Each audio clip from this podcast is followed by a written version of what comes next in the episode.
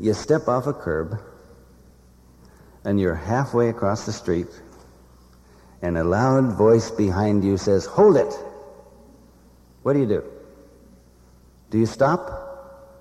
Not if you're like 99% of people, you don't. You run the rest of the way across. Or you pretend it doesn't mean you and just keep on sauntering. Have you ever wondered why, when you're driving, you come to a crosswalk and the sign has just flashed stop or put up the hand or whatever it does, and about six people arrive at the curb and go across? You ever wondered why that is? I guess it'd be a good study for uh, operant conditioning or Skinnerian psychology. I think it's because people have made up their minds they're going to cross about halfway down the block. And no sign is going to stop them. And it's not because they're stubborn, it's just that it's hard to switch directions. It is not easy to stop doing something that you've already started to do, is it? All your life, it said, don't chew your nails. Don't do this, don't do that, and it's hard to stop. Not because we're perverse. I guess it's really because of Newton's law, one of Newton's laws of motion. It is that things tend to keep going in a particular direction unless moved from that direction by an external force. And sometimes the external force was your mother telling you to cut it out. And sometimes the external force was the doctor told you you better stop. And sometimes even those external forces aren't enough. And that's why when we make up our minds to worry about something, now comes the switch. It's not an easy thing to stop. And I think it's, a, it's more important for people to stop worrying than it is to stop smoking. Now, I'm not suggesting that, I'm don't think that I'm suggesting that there is a good thing in either of them. But worry can really drive us bananas. Make up your mind to worry. Well, we do, don't we? We think, oh, I can't help it. Anybody with half a brain would be worried when it saw what I had to see. But we do make up our minds to be worried. Now, you know, if you drive, that your foot has to come off the gas pedal before you can apply the brakes. Well, it really doesn't. You can get away with it, but it won't stop. And some drivers drive all around the city. You can see the brake light on. They've got one foot on the brake and the other on the gas pedal. And they think, well, if anything happens, I can stop faster. The only problem is that over a period of time, they wear out the brakes. And then they can't stop at all. You realize that's what we do with our lives sometimes? We've got just enough stop on it to say, I shouldn't be doing this. But just enough go going to keep us doing it. In our mental world, saying, I must stop this, or I ought to stop this, or somebody says I should, while accelerating our worry by affirming all the reasons we have for doing it, is precisely the same thing. If we keep it up, we can't stop at all. We wear out our mental brakes. So we need more than signs, and we need more than limp advice to engage our more powerful selves to creative thinking. Now let's examine what Eric said I was going to explain to you. What hold it can really mean to a true student. It has something to do with imagination. Imagination seems like a potter at a potter's wheel, which is, of course, only one of the many ways of making pottery. But the use of the wheel goes back beyond Egypt, but the first known record of it, I guess, is Egypt about 6,000 years ago. We've learned that the potter throws a lump of clay on a wheel and starts the wheel spinning and then shapes and pulls and caresses a form out of the clay. You don't fight with clay. You caress it. And that's what imagination does. You can't fight with imagination. You caress with it. If you start fighting with imagination, it turns into worry. But if you caress with it, it turns into demonstration. Real imagination never pushes or pulls or tugs or jerks or hauls at things. It caresses a form until it comes into visibility. I often tell people who tell me I don't have any imagination. They just don't have any imagination. Oh, I can't picture things. And I ask them if they've ever worried. Oh, yeah. Well, then you've got a vivid imagination. But I can't picture things, they say. Well, next time you're worrying, if you have time, see how well you're picturing things. The problem is that worry seems involuntary, doesn't it? But it isn't. We make a conscious decision to accept the power of a condition, and then the worry reflex takes over. And that's where imagination would caress something into visibility. Worry sits looking into the shadow saying, I wonder what's going to come out of there now. Mentally accepting whatever walks out as a power over them. Oh, protesting the unfairness of it and the injustice of it, but accepting it. In truth, that's imagination at work, but not for our benefit. We live in a, in a culture that makes worrying a virtue. I don't know who ever started that. I guess the people who try to cure our worries. We have euphemisms for it like concern. Oh, that's a lovely word. Get concerned. Come climb the wall with us.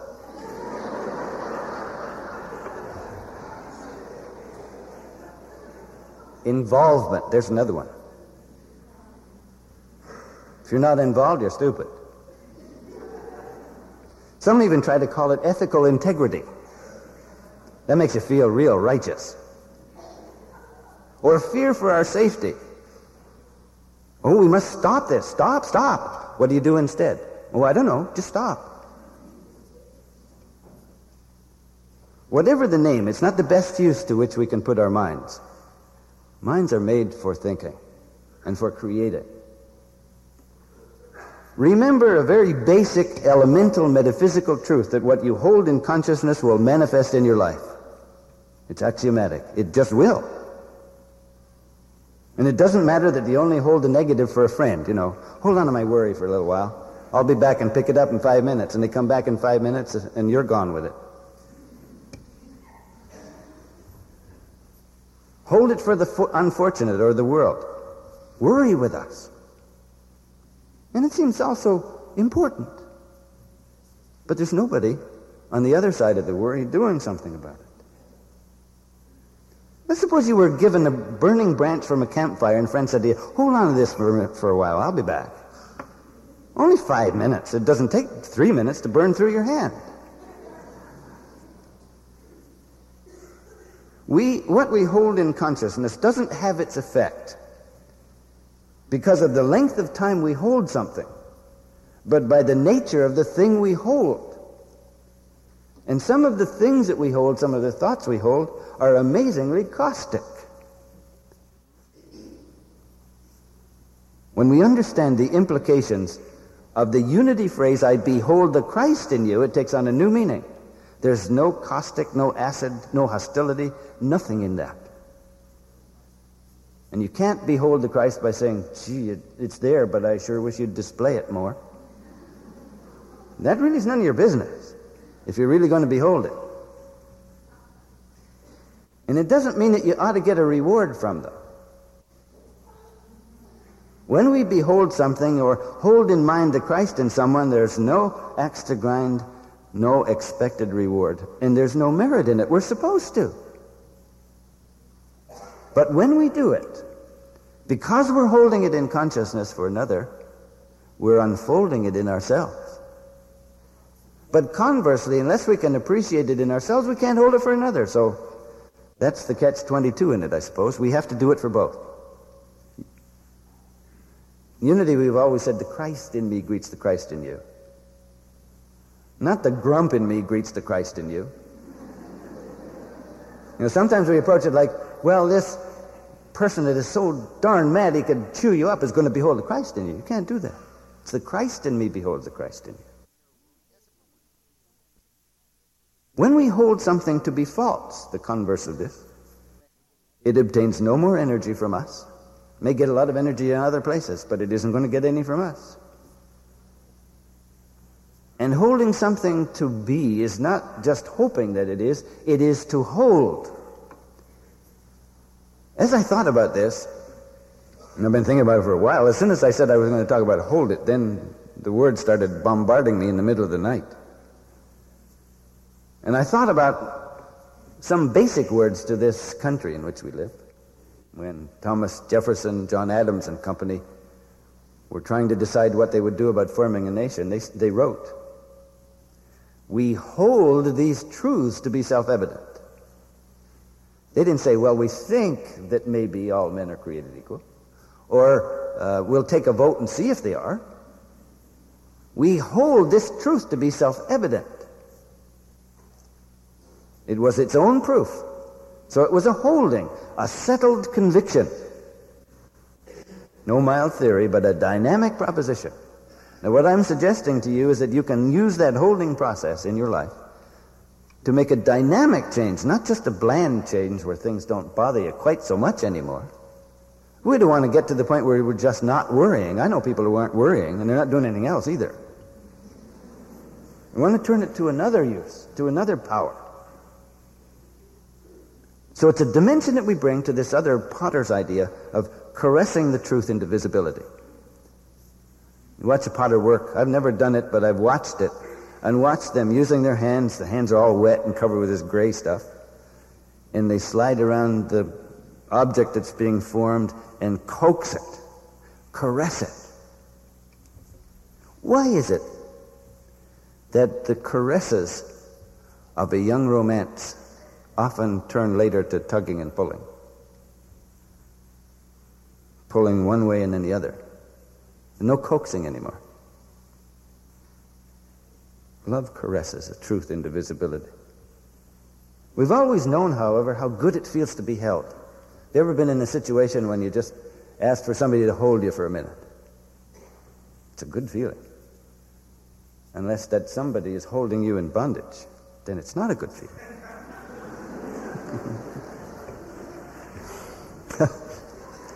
You know, I love you and you can't get away, you know. Holding and touching have become very popular lately. I remember a few years back when they were having all of these group therapy things out on the West Coast, somebody called that stuff group grope. That's not the kind of touching I'm talking about. But there is a kind of healing therapy in it. If, if some of you have uh, done any looking into uh, what they call therapeutic touch. They've discovered that there is an energy that can be used cooperatively to recenter and redirect, not to coerce, not to force, not to rub the energy into somebody's head, but to coax it, to caress it out of there. And some of the uh, practitioners of therapeutic touch have said that you don't even have to touch the person physically you sort of bring the energy out. And I think it's a kind of a caress. Now, what is there about it that brings all this power? I've had some hugs that I wanted to escape from fast,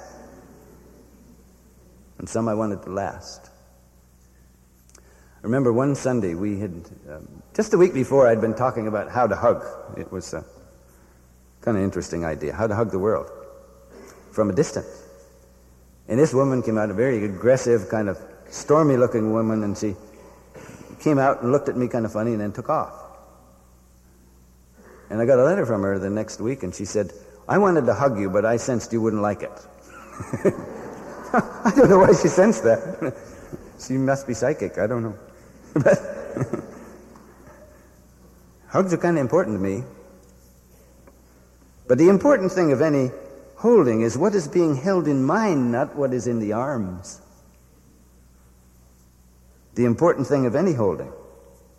You know, bears are good huggers, but I don't expect to go out and get hugged by a bear. What is holding, anyhow? We say that holding is to keep. We have all kinds of words about holding, free holding, and uh, holdings in a, an investment corporation or real estate holding. But when we hold in the spiritual sense, the only things we get to keep are the things that we will release. And that's paradoxical, but that's the way it works. We can keep only that which we will release. I saw a bumper sticker not long ago, and I'm only paraphrasing it, but it said, If you love something, set it free.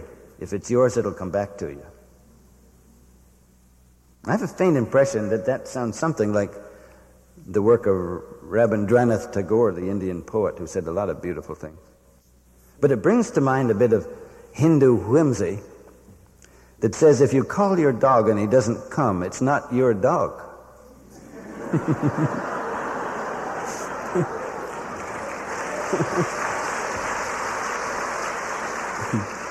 Do you ever stop to think that that's precisely what the law of demonstration is?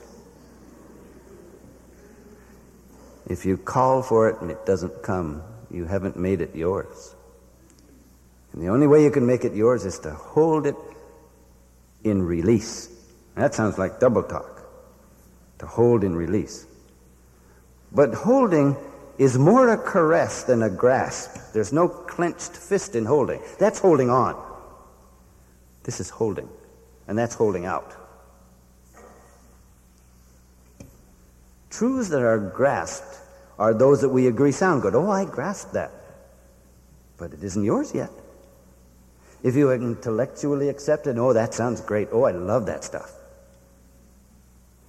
There's one more step. Truths that are held become us. It's not something I heard once or read once or can quote readily. It is something I now am. That's the most important thing for any true student to know. Any affirmative prayer that you use must become you. And when we know what holding is and we say to ourselves, I am now in the presence of pure being, it means to us that I am that being in whose presence I am. In the face of the apparent world conditions, how can holding such thoughts possibly help? Simple. We become what we hold in mind. If we are preoccupied with the misguided ones who are blowing up their neighbors, preoccupied mind. That doesn't, I'm not suggesting we don't have to think about it.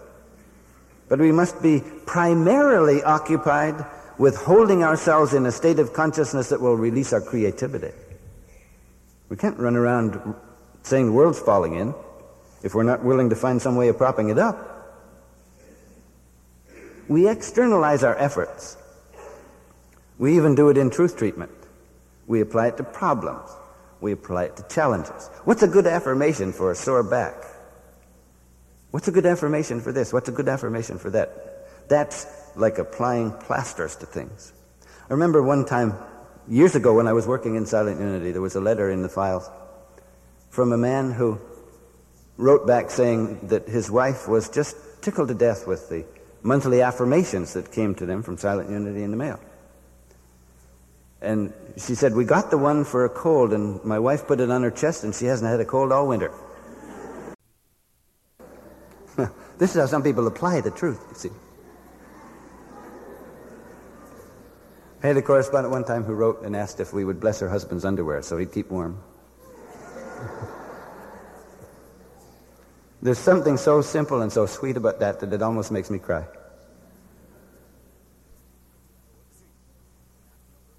Recently, I invited somebody to join a prayer group. Well, the whole group of people that was in the group. And one person said, Oh, goody, will we hear about all the demonstrations? And I said, No, we won't. It's an extremely personal, intimate, confidential activity. And she said, Oh, dear, that would be fun. Well, prayer's not for fun. It's a marvelous, joyous, wonderful experience. But if we enter into it for the results, we don't know what it's all about. And you see, holding in the new sense is not holding to see what you'll get out of it, but holding so it will tell you what it is. We love to hear about results, but that can only satisfy the intellect. Some people say, well, I'll believe, but I want to be sure it works first. Now, we can be pretty sure that if we are caressed by somebody who wants to make sure it works, we better get out of that embrace in a hurry. Anybody who embraces us for what they can get from that embrace is on the wrong planet as far as I'm concerned. When we hold to bring forth the truth into visibility, we do it as something loved for its own sake and not for what it can do for us.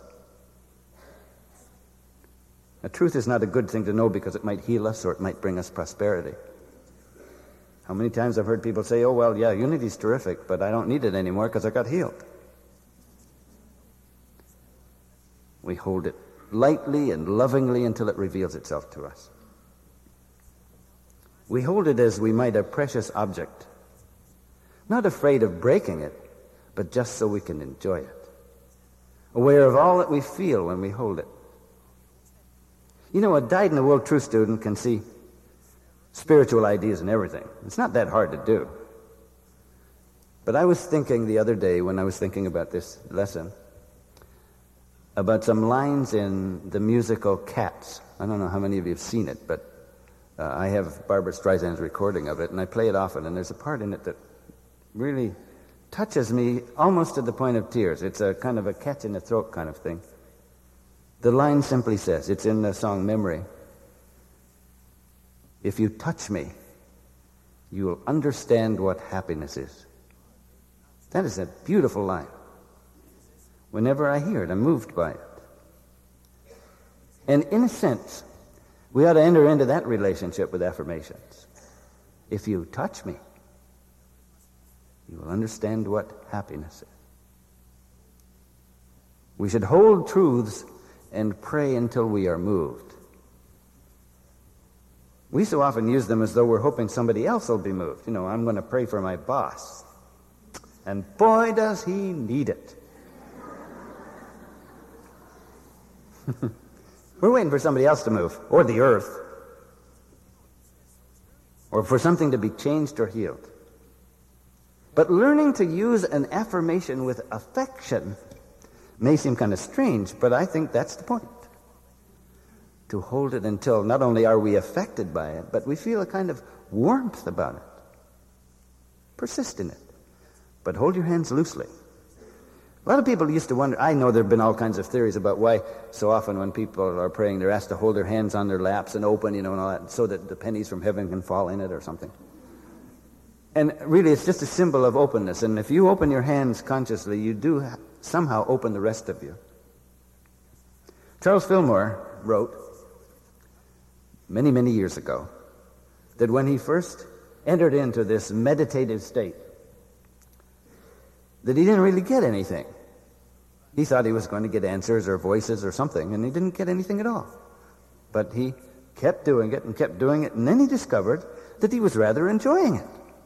He was sitting there thinking these things and didn't have any particular impression that he was aware of, but it did feel kind of good. And the better it began to feel, the more he began to learn, and he discovered that he was dreaming dreams that were vivid. And then he was beginning to get the message. But it really didn't come through until he felt good about it. And I so often tell people if they tell me that a particular way didn't work, how did you feel?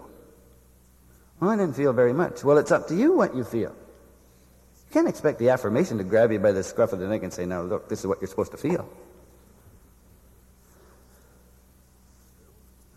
So much of mental work that people do seems motivated by the desire to change something, you know, to get a mortgage or refinance it or do all these things.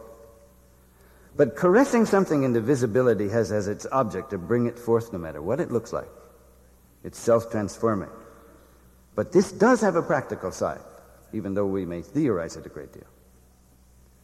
Most of us would agree, I think, that self-transformation is important, isn't it?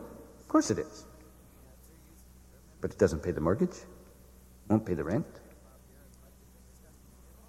And while we're distilling ourselves in these marvelous truths, sort of like a metaphysical hot tub, I guess, there should be practical demonstration as well. Now, this is where we sometimes get into trouble. So build on this. You don't have to worry about making something manifest. If you hold it in consciousness, it has to. There is no way around it. If you let it go before it's done, too bad. If you take the cake out of the oven and drop it on the floor, if you want to eat crumbs, that's up to you. But hold it lovingly and caress it into visibility and see what happens to your life. And then if you're trying to do this, and most of us have this experience, You're trying to be very calm and poised, and you're thinking these things that everybody tells you you're supposed to do. You read a thousand books. And something about worry creeps into your mind, something that seems plausible and human and perfectly reasonable. And you think, oh boy, how can I say this stuff when this is happening? That's when you say, hold it. Now, that can mean two things. It can mean just hang on a minute and see what you're really doing to yourself. And saying, do you really want this to manifest? You say it's there, you're giving it a power. Do you want it to manifest, or do you want what you're thinking to manifest? Do you really want to believe that all of this is a mess? That all this truth stuff is a fake? And now that you're holding it like that for a minute, sort of holding it off, then hold it again, this time in the other sense. Caress the truth that's trying to come into visibility, and you will find that all of a sudden you will feel that state, you know, Eric talks about it, I think, aha, got it. Or as Archimedes said, eureka. Eureka sounds kind of phony, though, so you can say, aha. Caress that truth into visibility. Take a look around. And here's a way you can do it. Of course, you can only do it if there are trees, so you'll have to pick something else if you don't have a tree nearby. But look at the tree over there for a minute. Just pretend there's a tree over there.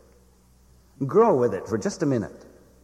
Just kind of feel like you're sort of in there growing. This is not method acting, by the way. But cast your eyes around you and hold on to what you see for a minute. Look for a change without glancing. And listen for a moment and see what you hear. Now, what was that you were worrying about? Started to fade. I'm telling you, it really works. But if you just say the first hold and say, oh, we've got to stop this stuff, without the second part, it won't work. I don't know how many young truth students go around telling their neighbors, you shouldn't talk negatively. You shouldn't do that. And they're right. But what else is new? We already know that, don't we? It's being able to stop it that's the point. Now, how do you feel if you have a head start on a real good worry? You know, Monday morning, oh, you've got a dandy. It's about 9.30, and you've got something that's got to be delivered at quarter to 10, and you're really going on it. You've really chewed it up, and it's ready to burn out your stomach. And a friend comes along and says, Don't worry, everything will be all right. And what's your first response? How in heck do you know? You don't have to look at what I have to look at. You don't have to go through that door in 10 minutes. You realize your own intellect will do the same thing to you if all you say is, Stop worrying. It's going to come up with 40,000 different reasons why you ought to. And most of them are pretty plausible. But we need to hold it in a creative sense. Take a couple of minutes, often will be enough. That's really what meditation is all about. You know, it's caressing truths into visibility, not repeating words. Shakespeare spoke of Midsummer's Night in, in Midsummer Night's Dream. A very important line. It's always been kind of important to me. But I think he was talking about hallucinations. But I don't care what he was talking about. The line means something else to me. He says, Imagination bodies forth the shape of things unknown, and gives to airy nothing a local habitation and a name.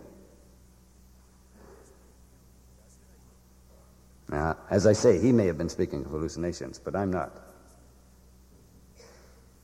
Imagination does bring forth from the invisible and from no thing at all brings a form and an identity.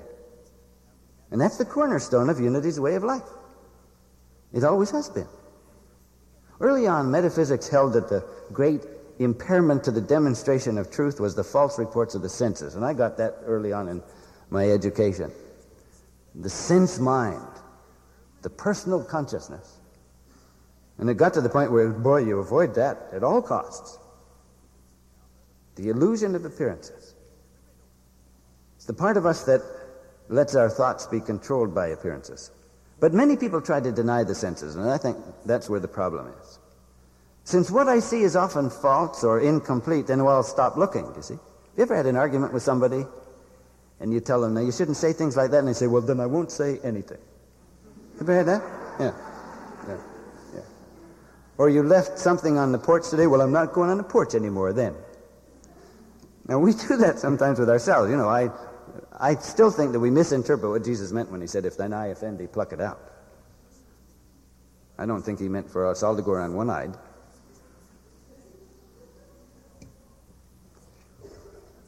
What does the eye do anyway? Just passes light. We see through the eye, not with it.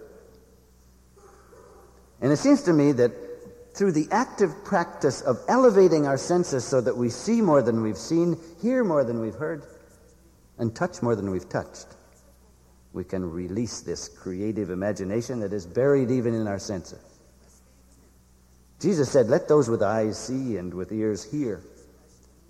So if we encourage this imaginative capacity of our senses, we develop an awareness greater than the sum of what we see and hear. I think that it's kind of mistaken for so many people to be trying to find some other plane. You know, they want to get out here somewhere and looking for another plane of consciousness. This plane is great. If you see what's really here. I don't really think there are planes of consciousness. I think there are, planes of uh, being. I should probably put it better that way. There are planes of consciousness and planes of perception. But they're all here. They're somewhere else. And when we elevate our awareness, we are on a higher plane. But it's a higher plane about this one where we live. A higher plane in our perception of people. A higher plane in our creative energies as we do things. We don't have to leave the planet spiritually in order to solve the problems of this planet. We think we've been real creative technologically. All we've done is make a lot of things that give us a lot of trouble.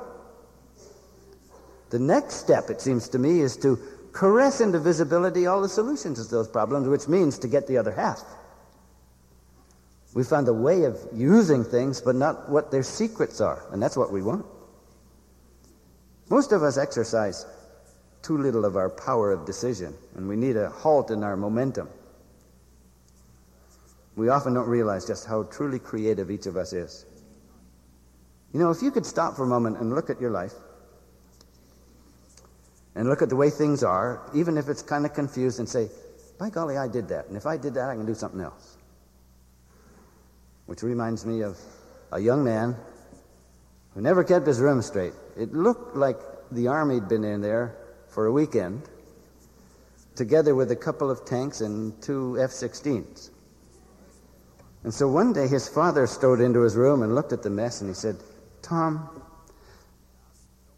this room shows real creative genius. Nobody could have done this by accident.